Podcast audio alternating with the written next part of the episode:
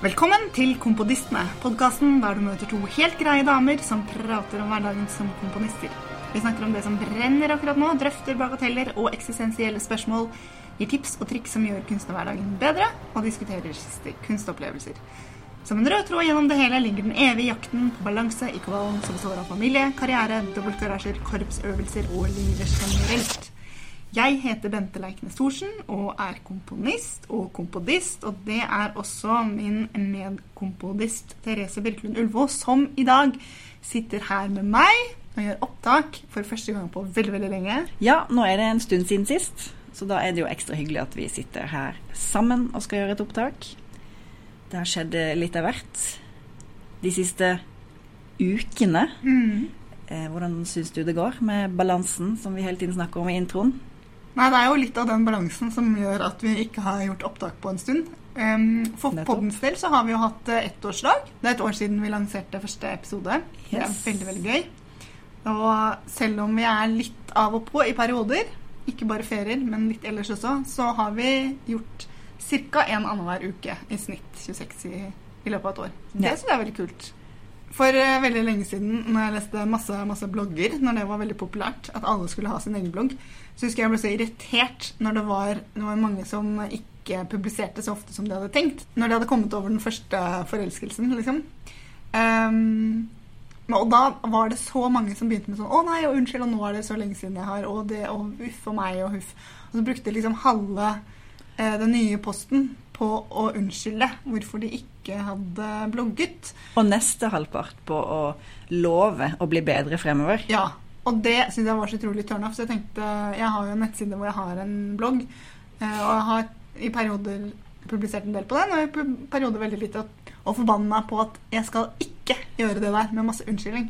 Men jeg, jeg føler at det er liksom, kanskje litt på sin plass å fortelle hvorfor, eller grunner til at vi har vært stille eteren i nesten to måneder. Mm. Det er jo sånn at vi holder på med ganske mye forskjellig. Eh, tempoet har vært, eh, er ofte høyt. For, for min del har det vært veldig høyt de, de siste månedene. Jeg føler at du har tatt det liksom, allerede liksom travelt opp et hakk med, kanskje særlig med Nordisk musikdager, enda, flere, enda mer reising, innspurt nå mot eh, lansering av programmet til Nordisk mm. musikdager og festivalen om Hardanger i I mai, er det det? Er det juni? Juni, ja. Om to uker. Jo da, det, det er nok litt riktig. Det har gått fra å være skikkelig travelt til å kanskje enda takke opp. Så det, det er ikke mange liksom, hvileskjær til å putle med ting. Det er liksom action og action. Ja, nå er det jeg som redigerer podden, og det er litt sånn ekstra strukturerende den er når vi får satt opp nye innspillingsdager, for da må den forrige eh, innspilte episoden være ute, og det har jo en stund nå vært ekstremt vanskelig å finne gode tider å gjøre opptak på, rett og slett, ja. eh, på grunn av reising og, og fullt, fullt timeplan. Um, og så er den andre siden av at det er jeg som redigerer, er jo at i stor grad så er denne podden et uh, overskuddsprosjekt, ja. Og gratisarbeid, ja. eh, så i perioder hvor det er annen pengeinntjening som kommer, kommer den først. Og så har det ikke vært så gøy på jobben en stund. Nei. Og det har også spilt inn på mengden energi man kan putte inn i podcast. Det er klart, og det kommer veldig fort inn i regnestykket når det faktisk er et uh, ulønnet overskuddsprosjekt dette her da. Ikke sant. Men nå har vi så mye overskudd. Ja, og nå eh, fikk vi endelig lagt ut eh, episoden som vi gjorde opptak av i mars. Yes. Synes den holdt seg ganske bra, ja? Ja, overraskende mye som holdt seg overraskende bra. For dere som hører på oss eh, i det episoden kommer ut, så håper vi også at dere har lyst til å komme på et evenement eh, på sentralen i Oslo, i Velvet, tirsdag tjueåttende mai. Da skal vi ha live podcast. Yes, spesialepisode. Med Cicada, som fyller tretti år i år. Og hvis du ikke kan komme, så får du jo opptak fra podden i feeden din. Men det kan godt hende at det er en del som blir klippet bort. Og hvis dere er interessert i hvordan, hvordan vi er behind the scenes, og hvor mye ekstra vi gjør, og prating som går tapt i klipping, så kan det være verdt å få. Der får man hele pakka. Der får man hele pakka. Ta-da! Ta-da! I, I tillegg til å holde på med noen sånne festivaler, så er jeg også komponist. Ja, så. Noen ganger så må jeg minne meg selv på det, men eh, faktisk ganske glad I å være komponist også. Mm. Mm. Eh, og eh, I det siste halvåret så har jeg jobbet en del med en strykekvartett. Faktisk min første strykekvartett. Mm. Og det er et sånt prosjekt, en strykekvartett som heter SEGA, som er sånn relativt unge danske strykere, ikke så veldig lenge siden de etablerte, mm. tror jeg, som har bestilt verker fra en komponist fra hvert nordiske land til et felles prosjekt. Mm. Uh, og så har de invitert med en lysdesigner og en fasilitator og en produsent og alt et veldig sånn ordentlig prosjekt hvor alle leddene ta oss godt hånd om. Ja, det har tenkt helhetlig helt fra starten. Riktig. Um, og det var også sånn at da hadde vi en deadline her, husker jeg ikke lenger når det var, men tidlig på året en gang, mm. uh, hvor man skulle levere um, skisser, eller man kunne levere ferdigverket som man ville da. Og så hadde de en workshop, hvor de spilte alt sammen, gjorde opptak. Egentlig, den opprinnelige planen var at alle komponistene skulle reise ned og arbeide med dem. Den delen klarte de ikke å finansiere, men vi klarte likevel å gjøre, eller de klarte likevel å finne en god modell hvor de hadde disse øktene, spilte inn, kjente på materialet, og så hadde kommunikasjon med komponistene på Skype ja. Flere ganger i løpet av workshop-uka. Så det var kjempebra. Så når jeg da skulle gå fra skissestadiet til ferdig verk, så satt jeg der med liksom topp opptak av alt sammen. Og det gjør det jo for meg i alle fall. Mm. Veldig mye enklere. Det er jo veldig avhengig av hvor mye man bringer til den workshopen, selvfølgelig. Klart, klart, absolutt. Men uh, i tillegg, altså, jeg vet ikke hva jeg hadde forventet. Det er jo, skjønte jo tidlig at det var toppfolk, men jeg ble likevel litt sånn positivt sjokkert over nivået når jeg hørte de opptakene. De er virkelig et godt ensemble. Det er veldig gøy da. Ja. Kjempegøy. Så uh, veldig mye positivt I dette, uh, og skal levere det ferdige verket I morgen. Og det, hvis jeg skulle levere et ferdig verk I morgen, så er det ikke så veldig mye igjen I dag? Nei, nei, nei, det er ikke det. Nå er vi på layout. Ja, ja. Ja. Når du sier at prosessen er mye enklere for deg, uh, når du har hatt en workshop-situasjon og har gode opptak, kan du si noe om altså, hvor uferdig var det da I forhold til det endelige verket? Er det materialet du har testet? Er det forløp? Mm. Det er veldig konkret uh, materiale. Uh, og da hadde jeg fem forskjellige uh, deler som var ganske satt opp I, med sånn, altså, I min logikk. Da. Det er jo ikke alltid at dette liksom ser så ryddig ut for andre, men fra mitt hode så var det fem forskjellige ting som var laget, hadde laget forløp og kanskje rundt, ja det varierte litt, men som fra førti sekunder til halvannet minutt på hver type ting, mm. men liksom holdt det liksom veldig rent innenfor en idé, hver av disse fem tingene. Ja, og ideen der var hele tiden materialiteten. Materialiteten, ja. Ikke liksom utviklingen. Nei, nei, materialiteten. Så I det ferdige stykket så er det jo mye mer enn En, en, en blanding og en uh, utvikling og en, uh, en veksling mellom disse tingene. Da er det, ikke, da er det aldri en og en ting som presenteres på den måten. Nei, selvfølgelig. Så ja, jeg skjønner. Okay. Men det blir litt sånn her, uh, jeg vet ikke, for uh, det høres, blir, høres kanskje veldig banalt ut igjen, men det blir litt sånn, uh, ok, uh, workshopen består I å teste farge rød, farge blå, grønn, gul og hvit. Mm. Og så etterpå så kan jeg gjøre alle de der blandingene imellom og finne liksom... Etterpå kan du lage maleriet. Ja! men, men det synes jeg også er interessant. Noen kan jo komme til en sånn workshop med det som du har, og så ikke vite hvordan de skal lage det endelige stykket. Mm. Men hadde du en forplan for disse materialene? Eller? Ja, delvis. Mm. Men den endret seg litt når jeg fikk kjenne... enda mer på materialet. Mm. Ja, det gjorde den. Men det er et sånt stykke som,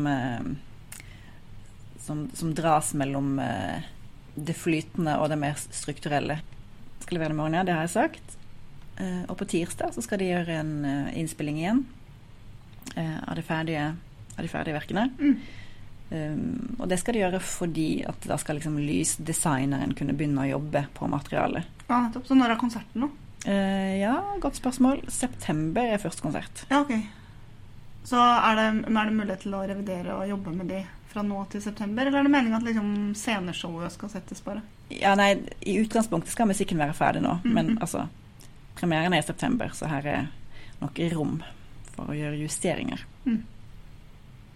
Men jeg synes jeg, jeg har aldri opplevd før i alle fall at, at man klarer å bringe inn den type ting såpass tidlig. Mm. Det er kjempe... Det blir veldig interessant å se. Og det er også når vi hadde den workshop-uka, så snakket vi mye om liksom, hvordan kan dette, hvordan tenker vi at dette, hvordan tenker vi i fellesskap at dette verket kan fungere i et rom? Kan vi sitte sånn og sånn? Hva om vi... Skal vi prøve det? Varmstykket hadde vært litt mer sånn. Kan vi komme inn en og en? Introdusere en og en musiker? Vil det kunne funke? Altså. Det er kjempeinteressant da, for jeg tenker at det her er jo en, en ting som... Dette er i hvert fall noe jeg har tenkt mye på i mm. vår verden. Hvor lite scenebevissthet det er eh, om mange lite. Ensembler og, og musikere. Og hvor man liksom ramler litt inn på scenen og ikke har tenkt gjennom scenerigg og sånn mellom. Ja. Men... Jeg føler at det også er en ting som har profesjonalisert seg i kulturlivet. Når kulturlivet har fått mer midler, særlig under de rødgrønne da, så skjedde det et løft. Men, men det er fremdeles mye igjen å gå på i, i bevisstheten rundt det, selv om mye, mye liksom pakka rundt har blitt styrket. Ja, jeg tror jeg til og med de skal ha liksom, kostymedesign som liksom skal være til denne konserten. Ja. At liksom alt skal være... Altså, kammerorkesteret gjør jo litt sånne ting, mm. men det er ikke så veldig mange andre i Norge som jeg vet om som tenker sånn helhetlig, og de gjør det jo ikke på hver konsert heller, det er noen sånne prosjekter jeg har hatt, mm. men, men der også tenker jeg at det, det virker som det har vært veldig ja, scenebevisstgjørende for hele gruppa, så ja, de ikke gjør det på hver, hver konsert. Mm. Bra, mer av det. Jeg, jeg blir veldig fristet til å gå inn en lang samtale om det der med revisjon og når et verk er ferdig, og, for det er jo også en interessant ting her da, at det, en ting er workshopen, og så er det ferdig og levert og innspilt nå. Og du kan jo fremdeles gjøre et grep da, for da er det jo på en måte, innspilt fra deres eh, side, eller sånn, det finnes en versjon av det. Men jeg tror jeg skal gjøre det neste gang, når vi er på scenen på ja. Liveshow. Eh, fordi jeg har nemlig hatt en ny framføring med det feministiske Arturne Sinfonietta i København, og jeg skal gjøre den på Nordisk musikdager i november.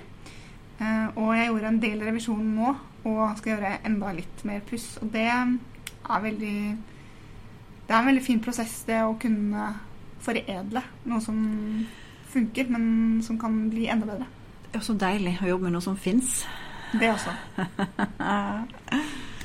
Men siden det er en stund siden vi snakket sammen, så tenkte jeg skulle touche litt mer på det vi sa um, i introen. Ja. Uh, en av tilbakemeldingene vi fikk når vi startet opp, husker jeg, var fra en som sa noe sånn, jeg håper dere kan snakke litt om de kjipe periodene litt også etter hvert, for i fjor vår så gikk jo ting på skinner og var veldig gøy eh, på jobben for begge to. Jeg har kjent litt på en stund nå at jeg har hatt noen sånne veier i livet som har vært litt sånn motorvei. Nå føler jeg liksom, nå, nå kjører vi, her går det. Mm. Og så har det plutselig blitt en litt sånn svingende, kronglete vei opp i fjellet, som har endt opp en sånn grusvei som plutselig er bare opp og vidda, det er ikke, vi kommer ikke videre. Eh, og så er man støkket opp på fjellet der. Eh, og den ene... Hva driver du med der oppe på fjellet? Nei, det er jo veldig, det tar i hvert fall veldig langt tid å komme seg ned og finne en ny vei. Ja.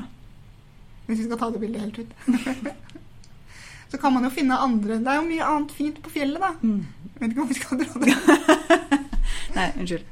For det, det som er med frilanslivet er jo at man hele tiden er tvunget til å så nye frø og være, i, være på ballen og pushe sine egne ting. Uh, og noen ganger kommer ting flytende til en, men, uh, men ofte så må man jo sette i gang ting selv også. Og hvis man først har ting som er i gang, så er det mye lettere å sette i gang neste ting og sånn. Og jeg kjenner nå veldig på at jeg i lengre tid har sådd litt, frø, litt frø, rett og slett. Og det går utover økonomien og mengden arbeid. Det er jo ikke det at jeg mangler ting å gjøre nå, men jeg mangler kanskje noen av de litt sånn store prosjektene da. For en ting som har skjedd er jo at jeg har undervist en del de siste årene, og så driver Musikkhøgskolen veldig sånn strengt med midlertidige ansettelser. Og det har det jo alltid vært veldig gode i hermetegn på, å ha midlertidige ansettelser. Og jeg skjønner det fra skolens synspunkt, at man... Det er stadig vekk folk som er ute i permisjon, og blant annet for å dyrke sine egne prosjekter utenfor egen undervisning, og det er jo veldig viktig, synes jeg, at det er folk der som er, tar del I det vanlige musikklivet. Ja, det er viktig for relevansen til hele institusjonen. Ja, og så er det stadig fluktuasjoner I elevmassen, ikke sant? Så noen år har man mye på de instrumentene, eller på de fagene, eller sånne ting. Så jeg skjønner at det er en, et behov der for en viss fleksibilitet. Og så er det jo alltid folk der som har undervist I hundre år som midlertidig, og som, hvor det alltid er jobb, hvor du egentlig lurer litt på altså hvorfor er ikke vedkommende bare ansatt. Men nå har jo det blitt strammet inn på det her med midlertidighet de siste årene, så der oppe er nå regelen at du kan være inne I to år og undervise, og så må du luftes, og jeg vet ikke om det er helt hvor, hvor legalt det egentlig er, hele, hele det der. Ikke akkurat sånn det regelverket er ment, for å si Nei, sånn. Men I hvert fall når det gikk opp for meg en gang, I, altså jeg underviste jo der nå to skoleår, altså fra høst I vår, og en gang I løpet av forrige sesong så gikk det opp for meg at jeg måtte luftes, så jeg kom ikke til å ha jobb fra høsten nå da, høsten atten. Det gjør jo noe med motivasjonen der og da også, og så tenker jeg, nå hadde jeg cirka tjuefem prosent første året, førti andre året, det tar utrolig mye tid, tror jeg alle som har undervist litt kjenner på, det å komme inn I tralten, skjønne faget, lage fagplaner, finne eksempler, Altså, lage et opplegg er, tar mye mer tid enn de forberedelsestimene du får til rådighet. Hvis man skal gjøre det ordentlig I hvert fall, mm. så kan man jo vekte det litt selv selvfølgelig og sånn, men også det med veiledning. Husker første gang jeg skulle ha flere I veiledning samtidig, så hadde jeg satt opp tre stykker på rappen på en ettermiddag, og så skulle jeg gå I et møte med en etterpå. Og da var jeg altså så utladet når jeg kom til det møtet. Jeg klarte nesten ikke å tenke. Jeg har fått litt mer... stamina på det etter hvert, men I starten der så var det, så det er så intenst det, å sitte med en annen person og være så inne I situasjonen og kjenne sånn etter hva vedkommende trenger fra meg og ja, det hele. Så jeg tenker at det er en så utrolig dårlig ressursbruk, det å ha folk inne. Nå er det jo en, en som har de fagene jeg hadde I fjor, som er fersk, sant? Så det er jo ikke det beste for studentene heller. Eh, og så tenker jeg at nå gjør jeg sannsynligvis noe annet. Det er ikke sikkert jeg kommer tilbake og underviser de fagene noensinne. Det har ikke vært bortkastet, men mengden arbeid som er lagt ned mm. I forhold til både min lønn da, mm. det jeg kan gjøre som frilanser nå. Det er ikke en investering som liksom lett kan hentes ut igjen. Nei. Eh, også en annen, og I den sammenheng så henger det også sammen. Jeg har jo I lengre tid forsøkt å eh, søke på PhD, eller det som nå heter kunstnerisk PhD, som var kunstnerisk stipendiat. Som er en treårig betalt forskerstilling med kunst. Og, og jeg husker når vi studerte bachelor, da ble de første kom inn på det programmet. Yeah. Peter Tornqvist, som nå er rektor, yeah. og Karlborg og Sandberg. Eh, fra komponistsida, de var de to første som var på musikkskolen. Og jeg husker den gangen jeg tenkte, oi, wow, kult, det der har jeg lyst til å gjøre en gang. Yeah. Så det har også vært en motivasjon for at jeg har tatt master og, og forskjellig. Det, det tenkte ikke jeg. Tenkte, nei. nei, det der skal jeg ikke. Nei, ikke sant? Men det har alltid sett på som veldig sånn, ja, attraktivt for min del.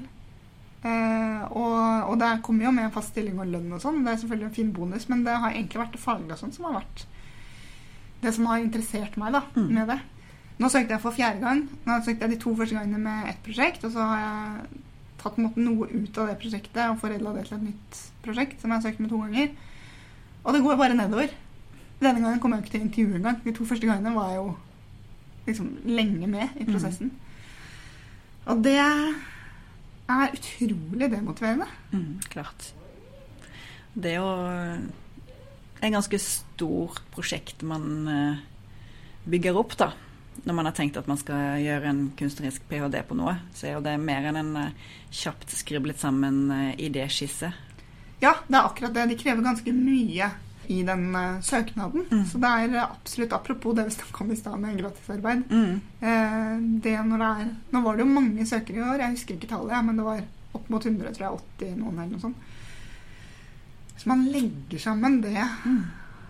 årsverkene I det arbeidet der, da tror jeg det kommer opp I ganske mye. Så det er noe med ressursbruken her også, jeg føler, jeg vet ikke om det finnes noen løsning på det, vi ser jo det på andre typer av feltet våre, ja, men, jeg, men jeg tenker, mengden arbeid som går ned I det her I forhold til det å skrive søknader, andre søknader jeg skriver, er ikke sammenlignbart. Nei. Det er helt utrolig stort.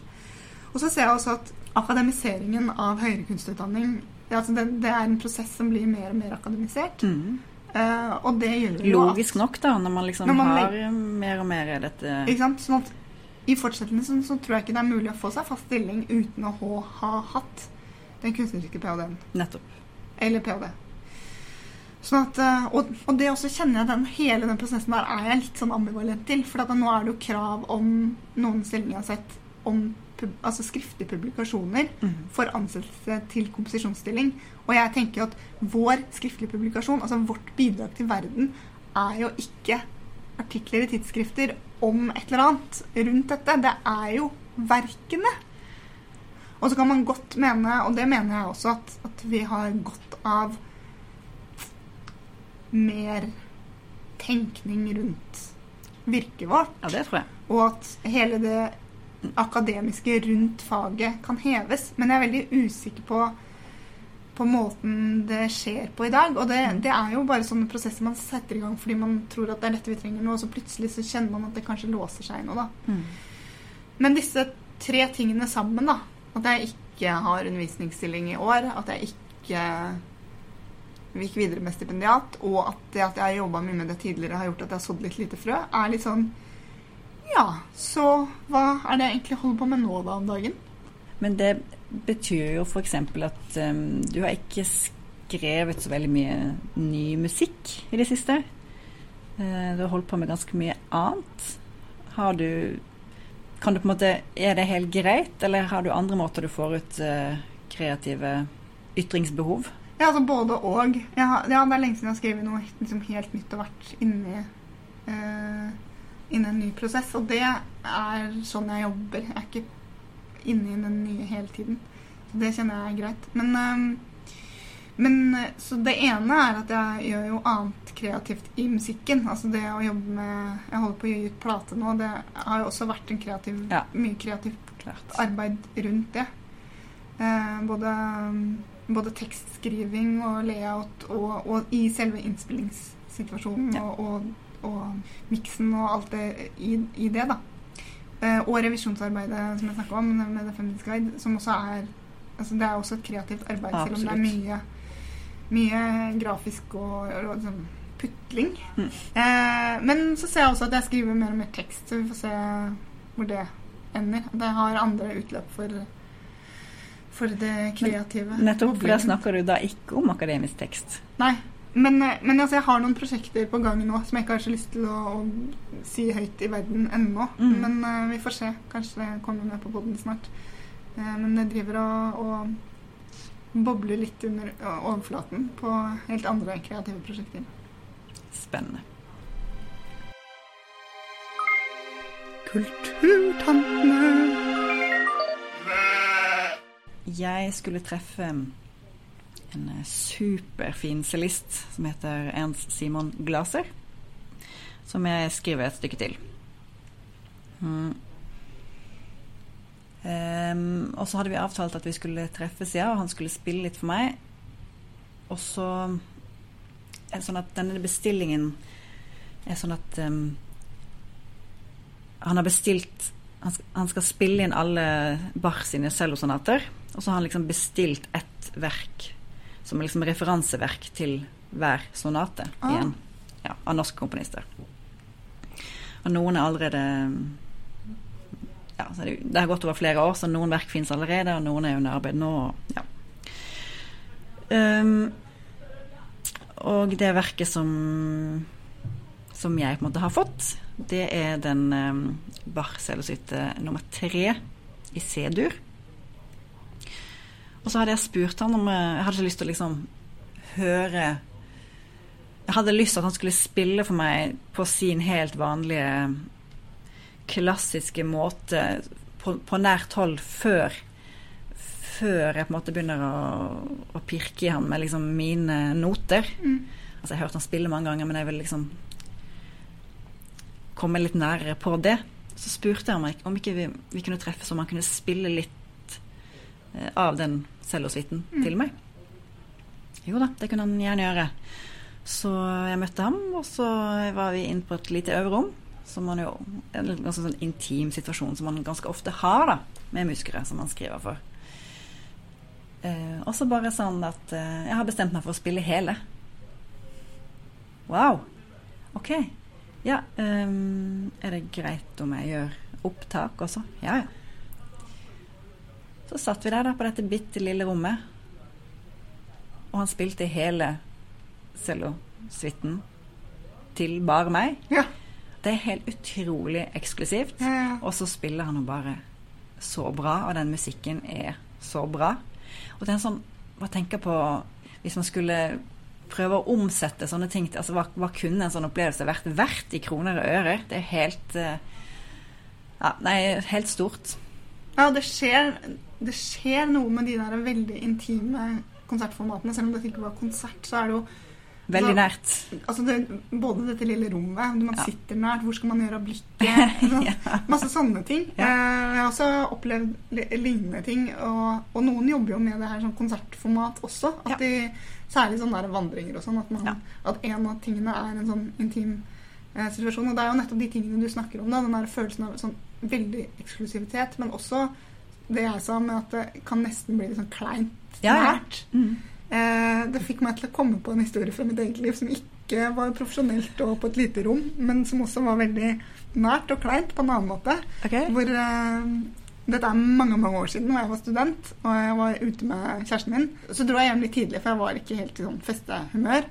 Så jeg står der på T-banestasjonen og kommer i snakk med en fyr, som jeg tror, om han studerte der det halvåret, eller om han har utveksling, eller hva det var, men han var afrikaner. Um, veldig lett å komme og prate med, og vi kom inn på liksom noe musikk og noe sånt, og så kommer T-banen, og da tar jeg den med, han skulle ha på Ullevålstadion som var neste, så jeg tok den med til Ullevålstadion for å ta neste T-bane fordi dere var så godt i praten liksom? Vi var så godt i praten, mm. så liksom ja, jeg fortsetter og, eller om jeg gikk inn og så skjønte at nei, nå, jeg, må, ja, jeg må ta videre, og så går vi opp på Ullevålstadion og folk rundt oss blir borte, og så kommer det til et punkt i denne samtalen hvor han skal vise meg noe med musikk. Så jeg står der altså på Ullevål Stadion T-banestasjon klokka halv tolv en fredag kveld og har en stor afrikaner som synger en lang sang bare til meg. Wow! Var det fint da? Ja, det var ganske fint, men det er igjen også sånn utrolig, den der utrolig nærheten, hvor skal man se henne, han synger bare til meg, er, jeg sa at jeg hadde kjæreste, sant? Det er ikke noe som han prøver ikke å legge an på nå. Er det et sjekketriks? Ja. Så, og jeg husker ikke hvordan jeg kom ut av det, men jeg tror kanskje T-banen kom, ja, at hvis jeg hadde det, og så gikk jeg på T-banen. Men det var så, det kom veldig naturlig for han, og føltes litt sånn rart og kleint, men også i ettertid en sånn veldig, av mine mer eksotiske musikalske opplevelser, helt ja. Klart. Det er det jeg vil kalle et musikalsk møte. Ikke sant?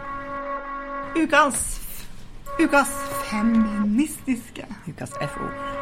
På søndag, som var nå, nittende mai, så begynte N R K Hovedscenen å sende programserien She Composes Like a Man, mm. som svensk T V laget i fjor. Svensk televisjon heter det kanskje.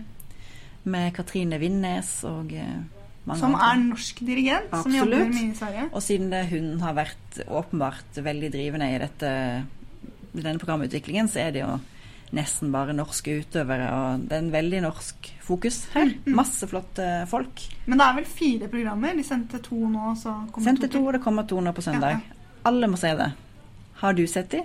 Veldig flaut, men nei, men jeg skal gjøre det. Det må du. Da kanskje vi skal snakke mer om det siden, når vi har sett det begge to. Jeg men, tror vi må gjøre men, det, men hovedbudskapet er, dette må faktisk alle se. Kan du si litt om hvorfor den heter? Nevnte du det? She Composes Like a Man? Ja. Eh, titelen kommer fra en, skal vi se hvis jeg husker det riktig da. Jeg tror det var en, en, en anmeldelse som Ethel Smyth fikk. Så det var et slags kompliment da. Mm. She Composes Like a Man. Ja, og det komplimentet det får vi fremdeles. I dag også. Ja. Og det er åpenbart at de som kompliment. Ja, ja. Mm. Ukas eksotiske. En eksotisk ting som hentet meg for en stund siden var at jeg fikk en forespørsel som jeg tenkte, oi, oi, oi, kan jeg gjøre dette? Og så, eh, og det var mer sånn faglig, kan jeg gjøre dette? Kan jeg fikse dette, liksom? Um, og så viste det at jeg ikke kunne sånn eh, logistisk sett, for jeg var bortreist da. Men du fikk den samme henvendelsen og svarte ja, og det var rett og slett å være på komponistlaget på Kontrapunkt. Ja. Ja. Hvordan gikk det? Eh, nei, det var i, i en strålende siste plass det. Men eh, ja, det var altså gode gamle Kontrapunkt som man har forsøkt å børste litt støv av. Eh, ikke med tv-sending altså, men eh, med live musikk og greier. På, det var en del av Arena Klassisk.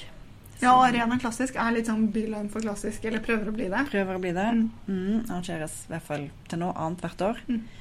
Eh, så det var et arrangement som var i regi av dem, og de hadde et komponistlag, et orkesterlederlag og et arrangørlag.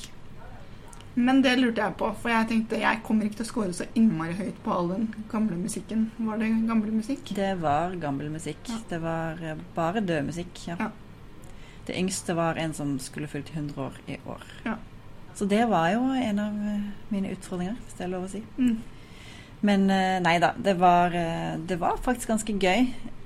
Litt sånn um, overraskende hvor mye man egentlig vet når man har noen å resonere litt sammen med. Ja, ja, ja. Og liksom man kan slå sammen tre hoder og bruke noen løse knagger, og så... Noen ganger så havnet vi jo helt på viddene, og mm. andre ganger ikke, men... Uh... Ja, for det som er morsomt da, er jo at man kan ha... Uh, det, altså, det som er morsomt med at man er flere, er jo akkurat det, så, så samme om man er på quizlag eller hva det er, at man har liksom ulik bakgrunn som man kan si, nei, men jeg vet at det ikke er, det betyr fordi sånn og sånn.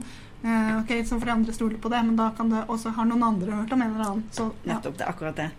Men det er også litt sånn, rent praktisk så var det sånn... Uh, intenst eh, suse, altså hvitt støy oh, ja. I øreklokker, sånn at man absolutt ikke skulle høre noe mens andre lagene resonerte. Nettopp, nettopp. Så bare for, for folk som er litt sånn lydskjøre fra før, ja. Og sitte med den susen i ørene, og så resonere eh, skriftlig med folk du egentlig ikke kjenner så godt, ja. På et ark.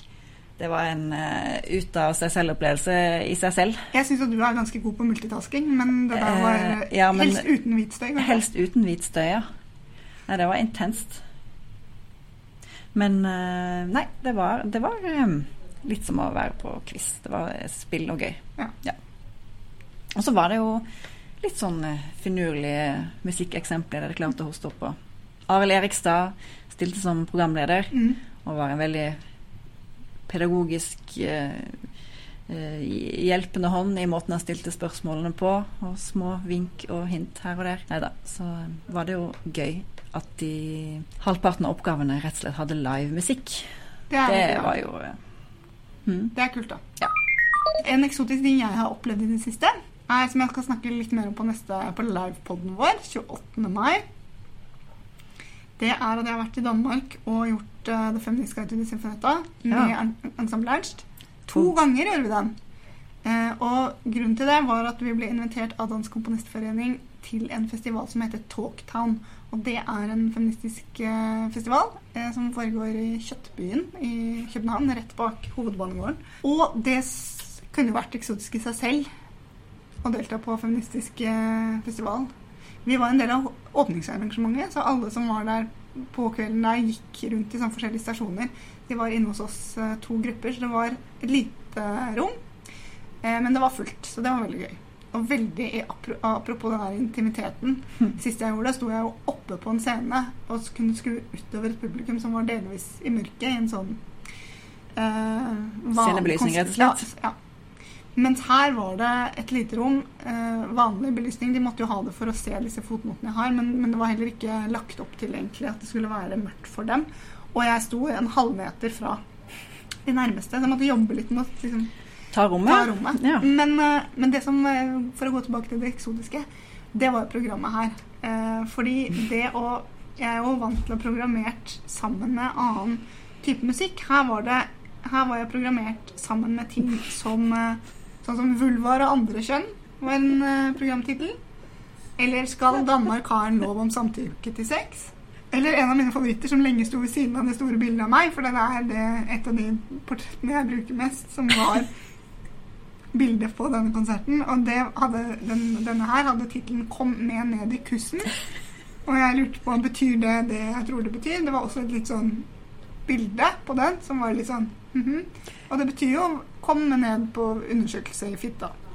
Så det er fint det. Eh, eller Krogerups heksekrets beveger seg utenfor høyskoleboblen. Ja, hvordan var eh, møtet med dette publikummet da?